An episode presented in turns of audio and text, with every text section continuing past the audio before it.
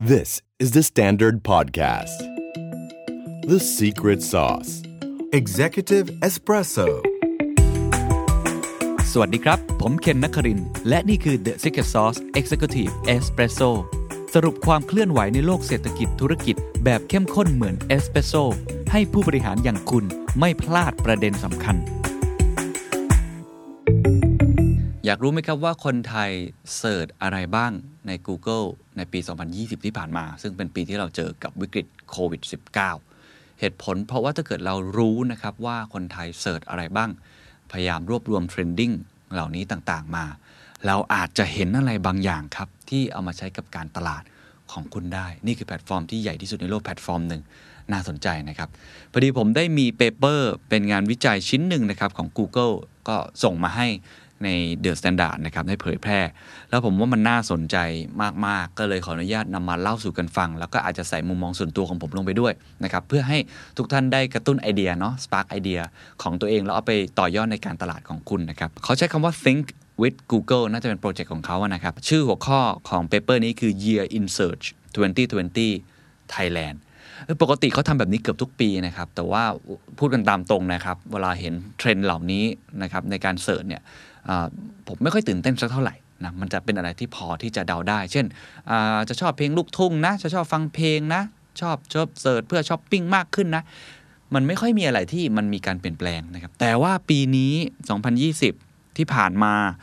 ผมว่าเราเห็นเทรนด์ผู้บริโภคไทยที่น่าสนใจส่วนตัวผมน่าสนใจมาก เพราะมันคือการเปลี่ยนแปลงครั้งใหญ่ มีหลายอย่างที่เป็นโอกาส ผมใช้คำนี้เลยนะครับ เป็นโอกาส มากมาย บางอย่างคนไทยเลิกทำไปแล้ว บางอย่างคนไทยเสิร์ชมากขึ้น แล้วมันจะตรงกับเมกะเทรนที่ผมเคยเล่าไปตั้งแต่ช่วงสิ้นปีที่ผ่านมา อันนี้มันจะตอบหลายข้อ แล้วก็เป็นเรื่องของ mindset เป็นเรื่องของวิธีคิดของพฤติกรรมผู้บริโภคที่เขาเปลี่ยนแปลงไป เขาแยกออกมาเป็น 2 แบบด้วยกันนะครับ คือเทรนด์ผู้บริโภคไทย กับแบบที่ 2 คือเจาะเทรนด์โลกธุรกิจ 6 ประเภท ก็มีตั้งแต่ยานยนต์ ความงามและการดูแลตัวเอง การเงินอาหารและเครื่องดื่ม สื่อและโทรคมนาคม แล้วก็อันสุดท้ายคือการช้อปปิ้งนะใน part แรกในเรื่องเทรนด์ผู้บริโภคผมจะเจาะลึกหน่อย ส่วนใน 6 ประเภทนั้น ผมอาจจะไม่ได้เจาะลึกมากเดี๋ยวผมจะแนบไฟล์ให้ทุกคนได้โหลดไปใช้กันได้นะครับใช้ประโยชน์กันได้ ข้อดีที่สุดของ ใน paper นี้ก็คือเขามีตัวอย่างแบรนด์ที่ปรับตัวตามเทรนด์เหล่านั้นด้วย รวมทั้งก็จะมีในแง่ของข้อเสนอแนะต่าง ๆ ว่าเราสามารถทำอะไรกับมันได้บ้าง แน่นอนส่วนหนึ่งมันก็จะเป็นเรื่องของการแนะนำ product ของเขานะครับของ Google Business ผมอาจจะไม่ได้แตะตรงนั้น แต่ว่าให้เห็นภาพรวมแล้วกัน 5 เทรนด์ผู้บริโภคไทยมีอะไรบ้าง อันที่1ครับผมเล่าก่อนแล้วเดี๋ยวไปเจาะรายละเอียดนะครับความเป็นปัจเจกบุคคลนะครับความเป็นปัจเจกบุคคลว่าโควิด -19 เนี่ยตอกย้ำความจริงที่ว่าทุกคนล้วนมีประสบการณ์ที่แตกต่างกันนะครับ คนไม่เหมือนกัน เรื่องของ cyberbullyingเรื่องของอโรคซึมเศร้า เรื่องของอะไรต่างๆ แบบนี้ มันเริ่มมีความเป็นปัจเจกที่แตกต่างกันมากขึ้น อันที่ 2 คือเป้าหมายที่ใหญ่ขึ้นครับ เป้าหมายที่ใหญ่ขึ้นก็คือการทำเพื่อสิ่งแวดล้อม การเป็นเรื่องของ environment นะครับ society governance ESG เขาเริ่มคอนเซิร์นเรื่องพวกนี้มากขึ้น และเขาคาดหวังให้แบรนด์ของคุณเป็นแบบนั้นด้วย 3. ตัวตนในทุกแง่มุมครับเขาบอกว่าเส้นแบ่ง ระหว่างบทบาทต่างๆ ที่แต่ละคนต้องทำเริ่มไม่ชัดเจนทำให้ผู้บริโภคเนี่ยเริ่มมองหาสิ่งที่ตอบสนองความต้องการ ที่ไม่แน่นอนที่มันแตกต่างกันออกไปนะครับตัวตนของแต่ละคนเนี่ยเริ่มแตกต่างกัน ไม่ว่าจะเป็นเรื่องร่างกาย จิตใจกำลังใจ ความชอบส่วนบุคคล เช่น การที่เรา concern เรื่องของการทำสมาธิ เรา concern ในเรื่องของ plant based diet นะครับหรือว่าเรื่องของผลิตภัณฑ์เพื่อสุขภาพอะไรแบบนี้มากขึ้น ก็เป็นอีกข้อหนึ่งที่ผมว่ามีการเปลี่ยนแปลงที่น่าสนใจ ข้อที่4ครับแสวงหาความสุขครับคือความสุขเนี่ยไม่เคยหลุดเทรนด์ครับคำถามก็คือว่าผู้บริโภคเหล่านี้นะครับเขาจะชื่นชอบแบรนด์ที่มอบความสุข และสร้างพื้นที่ปลอดภัยให้กับพวกเขาได้พักด้วย จะต้องทำอย่างไร และข้อที่ 5 ข้อสุดท้ายความแน่นอนในอนาคตข้อนี้ผมชอบมากครับเขาใช้คำว่าความแน่นอนในอนาคต เพราะว่าอนาคตมันไม่แน่นอน แต่ผู้บริโภคก็จะพยายามหาความแน่นอนในตัวเอง นั่นคือการเตรียมพร้อม เพิ่มความรู้ เพิ่มความมั่นใจต่างๆ ให้กับตัวคนเอง แล้วเขาก็คาดหวังให้แบรนด์เป็นที่พึ่งของเขาได้ด้วย 5 อันนี้เดี๋ยวลองไปทีละข้อนะครับ ข้อที่หนึ่งความเป็นปัจเจกบุคคลครับเขาบอกว่าทุกคนเนี่ยล้วนมีประสบการณ์ที่แตกต่างกัน การแพร่ระบาดในครั้งนี้นะครับทำให้เราเห็นความแตกต่างของผู้คน ทั้งในแง่ของความต้องการ นิสัย และความเชื่อได้อย่างชัดเจนกว่าที่ผ่านมา ประสบการณ์อันแปลกใหม่นี้ย้ำเตือนเราว่าพฤติกรรมส่วนบุคคลไม่ควรถูกกำหนดโดยสังคมว่าอะไรเหมาะสมหรือไม่เหมาะสม แต่ควรจะพยายามทำความเข้าใจและเปิดรับ สิ่งที่ทำให้เราแตกต่างกันแทน และการให้ความสำคัญกับสุขภาวะที่ดีทั้งร่างกายและจิตใจ เพื่อให้เราเข้มแข็งขึ้นในแง่ส่วนบุคคลและสังคม เอ๊ะ มันคืออะไร ลองมาดูตัวอย่าง เขาบอกว่าในประเทศไทยผู้คนเผชิญหน้ากับการตรีตาทางสังคมหลากหลายรูปแบบ เพราะฉะนั้นเขาก็เลยพยายามที่จะเรียนรู้ที่จะรับมืออย่างระมัดระวัง คนไทยครับค้นหาเกี่ยวกับคำว่าบูลลี่ การกันแกล้ง เพิ่มขึ้นถึง 70%ครับ 70%เลยนะครับ เมื่อเทียบกับปีก่อน สิ่งที่น่าสนใจคือดังนี้ครับ ใครเป็น NGO เป็นหน่วยงานภาคประชาสังคมต้องดูฮะเขาบอกว่ายอดการค้นหาต่อคนสูงสุดอยู่ที่ 3 จังหวัดนี้ครับอำนาจเจริญ แพร่ สิงห์บุรี มันเกิดบูลลี่ ใน 3 จังหวัดนี้มากหรือเปล่า ผมไม่แน่ใจ แต่ถ้าลองไปค้นหาข้อมูลต่อ น่าจะมีข้อมูลบางอย่างที่น่าสนใจได้นะครับอันที่ 2 ก็บอกว่าการค้นหาเกี่ยวกับคำว่า LGBT เพิ่มขึ้น 39%เมื่อเทียบกับปีก่อนเห็นไหมครับคน concern เรื่องนี้มากขึ้น รวมทั้งในแง่ของค้นหาเกี่ยวกับคำว่า feminist หรือแนวคิดสตรีนิยม เพิ่มขึ้น 20%เมื่อเทียบกับปีก่อน ค้นหาเรื่องความเท่าเทียมเพิ่มขึ้น 21%เมื่อเทียบกับปีก่อน และมีการค้นหาเรื่องสมรส เท่าเทียมเพิ่มขึ้นอย่างมีนัยสำคัญถึง 42%แต่อย่างไรก็ตามครับไอ้ทั้งหมดที่ผมพูดมาครับ คนไทยยังค้นหาและศึกษาข้อมูลเกี่ยวกับสุขภาพจิต เพิ่มยิ่งขึ้นครับข้อนี้คุณหมอต้องฟังนะฮะ การค้นหาคำว่าโรคซึมเศร้า เพิ่มขึ้นถึง 37%เมื่อเทียบกับปีก่อน ในขณะที่สุขภาพจิตได้รับความสนใจมากขึ้นในช่วงของการแพร่ระบาด เรื่องของ mental health ในช่วงปีที่ผ่านมาใน World Economic Forum มีมีฟอรัมพูดเรื่องนี้โดยเฉพาะเลยนะครับ ว่า mental health ของคนเนี่ยถูกผลกระทบอย่างหนัก ไม่ว่าจะเป็นเรื่องของสาธารณสุขนะครับเรื่องของเศรษฐกิจ หรือเรื่องของภัยต่างๆ ที่เกิดขึ้นในบ้านเองก็ตามที ฉะนั้นสุขภาพจิตคนเริ่มไม่ค่อยดีสักเท่าไหร่คำค้นหาเกี่ยวกับโรคซึมเศร้าเยอะที่สุด 3 อันครับ ซึมเศร้าอาการ ทดสอบ ซึมเศร้า รักษาโรคซึมเศร้าเทรนมาทางนี้จริง ๆ ครับ แล้วก็แสดงว่าคนไทยเนี่ยอาจจะ เริ่มสงสัยว่าตัวเองจะเป็นโรคซึมเศร้าหรือสุขภาพจิตเริ่มแย่ลงมากเรื่อยๆฉะนั้นอันนี้ผมว่าไม่ใช่แค่ในเชิงการตลาดหรือธุรกิจอย่างเดียว แต่ในเชิงคนที่ทำงานด้านภาคประชาสังคมนะครับหรือหน่วยงานการศึกษาต้องเอาข้อมูลนี้ไปพัฒนาต่อ ผมว่าเป็นข้อมูลที่เป็นประโยชน์มากนะครับข้อสรุปสำหรับแบรนด์อันนี้เขามีด้วยกัน 3 ข้อนะครับ ข้อที่1ครับเขาบอกว่าเราให้ลองพิจารณาเส้นทางเฉพาะบุคคลของผู้บริโภคแต่ละรายไอ้เส้นทางนี่หมายความว่า journal จริง ๆ นะครับว่าแต่ละคนมันมีความที่ personalization แตกต่างไม่เหมือนกันนะครับอย่างเช่นอีเกียเนี่ยเขาบอกว่าเขาพยายามดูระยะทางที่ลูกค้าแต่ละรายต้องเดินทางมายังห้างนั้นไม่เท่ากัน ค่าใช้จ่ายและเวลาที่ใช้จึงต่างกันออกไป เมื่อเห็นความไม่เสมอภาคนี้อีเกียจึงเปิดตัวการคิดราคาตามระยะทาง ซึ่งลูกค้าสามารถจ่ายเงินด้วยระยะเวลาที่ใช้เดินทางมาที่ห้าง ก็น่าสนใจนะครับ อื่นๆนะครับก็คือการสร้างการเข้าถึงให้ครอบคลุมและทำตามคำมั่นสัญญา นะครับ เช่น พวก inclusive อย่างเงี้ยเนาะบางห้างสรรพสินค้า ใช้ค่านิยมหลักของบริษัทอันนี้ สนับสนุนผู้ได้โอกาสนะครับผู้ทุพพลภาพ หรือว่าเด็กที่มีความต้องการเป็นพิเศษแบบเป็นต้น อันนี้เขายกตัวอย่างอย่างบริษัทสยามพิวัตรนะครับอันที่ 3เขาบอกว่าน้ำเสียงและจังหวะเวลาที่เหมาะสมคือสิ่งสำคัญอย่าชิงพูดเรื่องต้องห้ามไวเกินไป เพราะอาจกลายเป็นการออกตัวแรง แต่ให้แสดงการสนับสนุนด้วยการสร้างสัมพันธ์เมื่อผู้ชมพร้อมนะฮะก็ต้องบอกว่า ระยะหลังๆ นี้คนเซนซิทีฟมากนะครับเรื่องโรคซึมเศร้านะครับเรื่องของ SDG Sustain Development Goal เรื่องของอะไรต่างๆ แบบนี้ก็ต้องดูน้ำเสียงและจังหวะแบรนด์ต้องระมัดระวังประเทศไทยมีเรื่องการเมืองด้วยถูกไหมฮะต้องระมัดระวังเรื่องนี้ด้วยนะครับอันนี้คืออันที่1นนะครับเทรนด์ที่2ครับเป้าหมายที่ใหญ่ขึ้นเทรนด์นี้ผมว่าน่าสนใจมากก็คือการแพร่ระบาดมันทำให้เกิดการสิ่งที่เรียกว่า global reset บางคนบอก restart นะฮะครั้งใหญ่เลย โดยเฉพาะเรื่องสิ่งแวดล้อมเรื่องสังคมต่างๆ เขาบอกความกังวลกับสิ่งแวดล้อมเนี่ยไม่ใช่เรื่องใหม่ แต่ว่าปี 2020 คือจุดเปลี่ยนของทัศนคติหลักในการรักโลก เมื่อมองเห็นวิธีการบริโภคอุปโภคของตนเองในช่วงล็อกดาวน์คนไทยก็หันกลับมาประเมินผลกระทบที่ตัวเองสร้างขึ้นต่อสิ่งแวดล้อม ต้นปีก่อนที่จะเกิดโควิด -19 เราแบน single use plastic ไปแล้ว ใน modern trade นะครับหรือในร้านสะดวกซื้อไม่มีคนใช้ตอนนี้ก็ยังไม่ใช้กันอยู่นะครับแต่การ search เป็นยังไง การค้นหาหน้ากากผ้าเพิ่มขึ้น 17 เท่าเมื่อเทียบกับ 65%สำหรับการค้นหาหน้ากากนะการค้นหากระทงรีไซเคิลเพิ่มขึ้น 50%แสดงว่าคนไทยเริ่มสนใจเรื่องคำว่ากระทงรีไซเคิลสิ่งที่คนค้นหาเกี่ยวกับขวดพลาสติกมากที่สุดคือ สิ่งประดิษฐ์จากขวดพลาสติก ปลูกผักในขวดพลาสติก ดอกไม้จากขวดพลาสติก ต่อมาครับเขาบอกว่าการเว้นระยะห่างทางสังคม และการแยกกักตัวในกรณีต่างๆทำให้เกิดความต้องการเชื่อมโยงกับชุมชน ด้วยการที่อยากจะเป็น giver หรือเป็นผู้ให้ คนค้นหาคำยอดนิยมเรื่อง บริจาคเยอะครับบริจาคโควิด บริจาคผมบริจาคเสื้อผ้า หรือคำว่าตู้ปันสุกนะครับคนก็ค้นหาเยอะมาก ตู้ปันสุกอยู่ที่ไหน ตู้ปันสุกใกล้ฉันเป็นต้น งานจิตอาสาก็เยอะครับนะจิตอาสาภัยพิบัติ อาสาสมัคร บริบาลท้องถิ่นอาสาสมัคร สาธารณสุขประจำหมู่บ้านหรืออสมคอนเสิร์ตมากขึ้น ข้อสรุปของแบรนด์เขาก็พยายามจะบอกว่าในช่วงเวลานี้เนี่ยไม่ใช่แค่เรื่องของ CSR ละแต่ว่าหมายถึงว่าการเชื่อมโยงคุณค่าของบริโภค ให้เข้าถึงแบรนด์ของคุณได้ คือแบรนด์คุณต้องปรับตัว แล้วก็เปลี่ยนแปลงไม่ใช่แค่เรื่องของการทำ CSR แต่ว่าเปลี่ยนตั้งแต่ต้นทางหรือ value chain เรียกว่าเปลี่ยนตั้งแต่ holistic นะครับองค์รวมทั้งหมดเลยนะครับไม่ว่าจะเป็นการสร้างสรรค์วิธีใหม่ๆให้บริโภคและสิ่งแวดล้อมเชื่อมโยงเข้าถึงกัน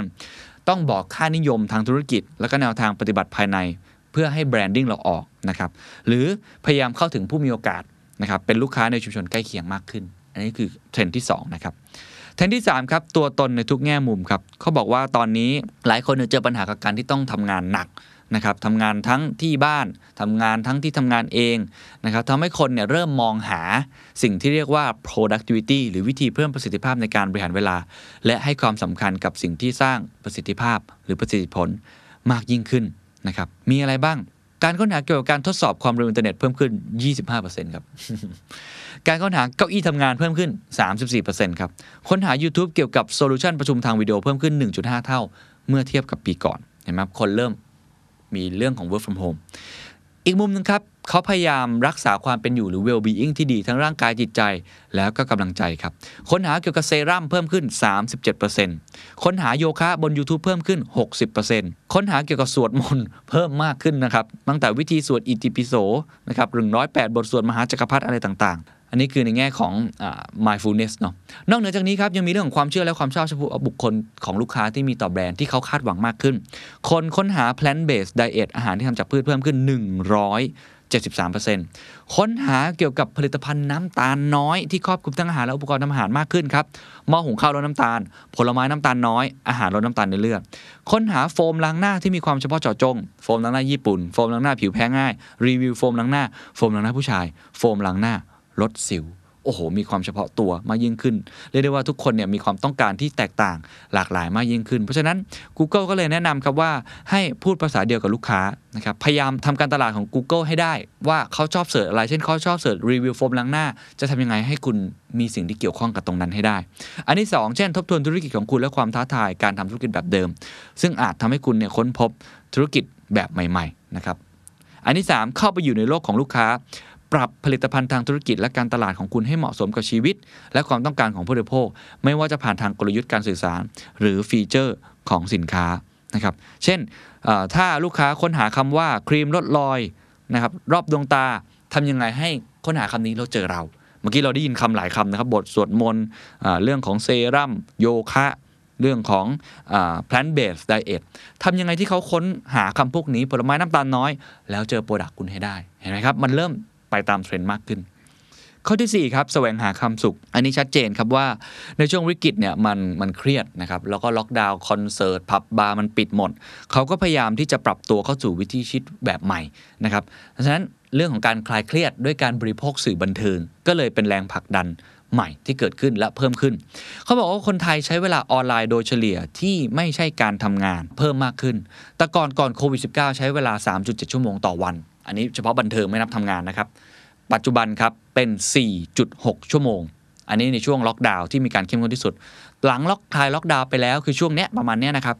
เป็น 4.3 ชั่วโมง คือเพิ่มมากขึ้น เวลาในการรับชมหนังตลกครับ บน YouTube เพิ่มขึ้นกี่เปอร์เซ็นต์ให้ทายครับ เพิ่มขึ้น 90%เกือบเท่าตัวครับ ผมก็อาจจะเป็นหนึ่งในนั้นครับ มันเครียดนะครับ ต้องดูพี่หม่ำพี่เท่งพี่โหน่งนะฮะ การค้นหาเก้าอี้ gaming เพิ่มขึ้น 125% นอกเหนือจากความบันเทิงต่างๆ แล้ว ทุกคนพยายามหากิจกรรมหรือ hobby ในรูปแบบของตัวเอง การค้นหาจากเย็บผ้าเพิ่มขึ้น 335%ผมเชื่อว่าเป็นเรื่องของอาชีพด้วย การค้นหาการทำอาหารบน YouTube เพิ่มขึ้น 81%หลายคนเป็นเชฟแล้วนะครับ ค้นหาเกี่ยวกับคำว่าการปลูกต้นไม้เพิ่มขึ้น 20%ค้นหาคำว่าการเล่นเกมกับเพื่อนเพิ่มขึ้น 105%ค้นหาคำว่าให้เพื่อน เช่นของขวัญให้เพื่อนโอนเงินให้เพื่อนให้กำลังใจเพื่อน เพิ่มมากขึ้น และค้นหาคำว่าสำหรับเด็กบน YouTube เพิ่มขึ้น 23%คนมีฮ็อบบี้อยากทำแอคทิวิตี้ไปต่างประเทศไม่ได้ ผมยกตัวอย่างกิจกรรมที่เห็นใกล้ตัวที่สุด surfskate camping ดำน้ำเริ่มมีกิจกรรมแบบนี้เพิ่มมากขึ้น แล้วผมเชื่อว่าเป็นเทรนด์ที่การ search ก็ต้องเพิ่มมากขึ้น ส่งผลต่อเรื่องของ demand ในแง่ของธุรกิจเพิ่มมากขึ้นด้วยนะครับ นี่คือสิ่งที่น่าสนใจเขาเลยมีข้อสรุปสำหรับแบรนด์นะครับว่าเอ๊ะจะทำยังไงดีกับ การที่คนเริ่มสนใจ hobby เหล่านี้มากยิ่งขึ้นนะครับ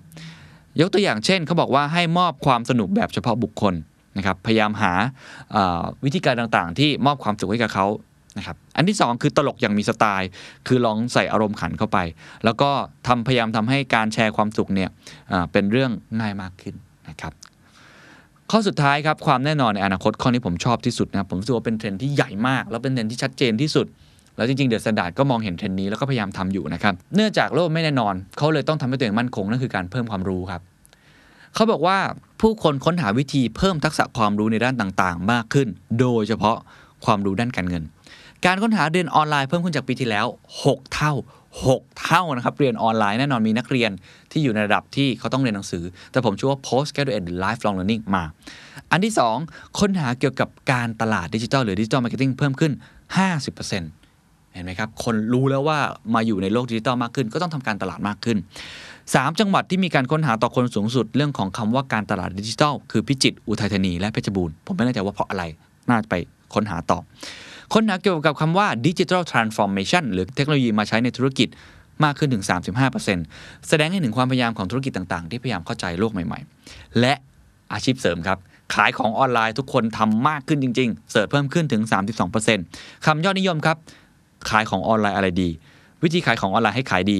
แอปแต่งรูปขายของออนไลน์ก็มีเหมือนกันใช่ไหมนอกเหนือจากนี้ครับ ที่อยากจะเน้นคือเรื่องของการเงินครับ ผู้บริโภคชาวไทยพยายามหาความรู้การเงิน และวิธีทำให้เงินเนี่ยทำงานมากขึ้น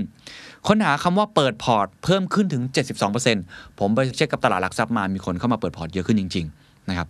เวลาในการรับชมวิดีโอเกี่ยวกับการเงินครับบน YouTube เพิ่มขึ้น 70%ผมเชื่อว่า The Secret Sauce ก็เป็นหนึ่งในนั้นนะครับ ผมก็พูดเรื่องการเงินมากขึ้น แล้วก็ THE STANDARD WEALTH ด้วย ค้นหาคำว่าหุ้นบน YouTube เพิ่มขึ้น 42%คนสนใจเรื่องการเงินแล้วก็เข้ามาลงทุนมากขึ้น ไม่ใช่แค่ประเทศไทยครับ ดูหุ้นอย่าง GameStop ในต่างประเทศสหรัฐที่เป็นปรากฏการณ์มหากาพย์นะครับแมงเม่าล้มยักษ์ได้เนี่ยก็เป็นอย่างนั้นเช่นเดียวกันเพราะว่าคนใช้เวลาอยู่ในหน้าจอเพื่อ search เพื่อค้นหาในการลงทุน มากยิ่งขึ้น การลงทุนยังไม่พอครับ อีกเทรนหนึ่งครับที่มาแน่ ๆ คือ wellness ทุกคนเห็นดูแล้ว พฤติกรรมบริโภคมาทางนั้นเช่นเดียวกัน เขาให้ความสำคัญกับการจัดการสุขภาพ เชิงรุกและเชิงป้องกัน มีอะไรบ้างผมว่าน่าสนใจหมดเลย เวลาในการรับชมวิดีโอออกกำลังกาย เพิ่มขึ้นถึง 80%ครับเมื่อเทียบกับปีก่อน เยอะมากนะครับ โอกาสเพียบนะฮะการค้นหาคำว่าวิตามินเพิ่มขึ้น 80%ในเดือนมีนาคมและเมษายน เพราะผู้บริโภคพยายามเพิ่มภูมิคุ้มกันให้กับตัวเอง ตอนนี้วิตามิน water มา นมใส่วิตามินก็มา ทุกอย่างมาหมดอาหารเสริม supplement มาหมด